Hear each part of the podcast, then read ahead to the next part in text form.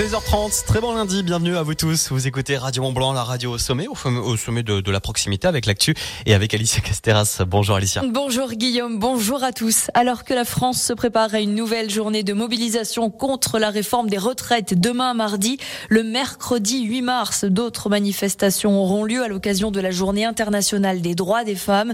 Un rendez-vous est donné devant l'hôtel de ville d'Aix-les-Bains à 10h, à 14h sur Annecy au centre Bonlieu, ainsi que devant l'hôpital d'Albertville. L'objectif sera mercredi de dénoncer les inégalités dont les femmes sont victimes et également les conséquences de la réforme des retraites sur les femmes. Face à l'état de sécheresse hivernale en Haute-Savoie, les écologistes tirent la sonnette d'alarme. Ils appellent le préfet et les maires du département à agir au plus vite. La Haute-Savoie rencontre actuellement une période de sécheresse en raison d'une absence de précipitations et des températures moyennes très douces pour la saison. Selon les hydrologues consultés par Europe Écologie Les Verts Pays de Savoie, les averses annoncées cette semaine n'y changeront rien. Le niveau des nappes phréatiques est trop bas. Au printemps, ce manque d'eau risque même d'impacter fortement la bonne reprise de la végétation. Alors les Verts demandent que des mesures de restriction d'eau soient prises dès maintenant. Un dispositif qui permet de soutenir les 135 000 aidants de Haute-Savoie. L'Union départementale des associations familiales du 74 vient de mettre en place le dispositif Ressources et vous, alors que actuellement 20% des aidants du 74 se disent à bout et que un aidant sur trois décède avant la personne qu'il soutient. Ce dispositif doit justement permettre de recenser les aides existantes et les rendre plus accessibles à ces aidants pour les sortir de leur isolement.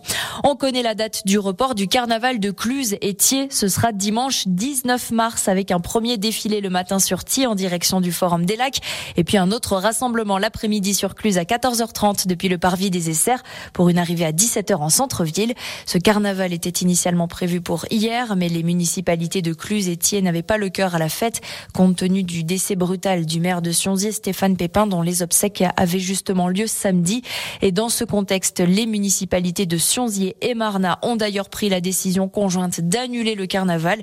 Il était prévu le 11 mars, mais il sera finalement reporté à l'année prochaine. Au chapitre sport, il se passe des choses exceptionnelles en ce moment côté foot. Après la qualification déjà historique du FC Annecy en demi-finale de la Coupe de France en ayant battu l'OM au Vélodrome la semaine dernière. Hier, ce sont les joueuses de Tonon, Evian, Grand Genève féminin qui se sont elles aussi qualifiées pour les demi-finales de la Coupe de France. Elles aussi face à l'OM et elles aussi au tir au but. C'est exceptionnel.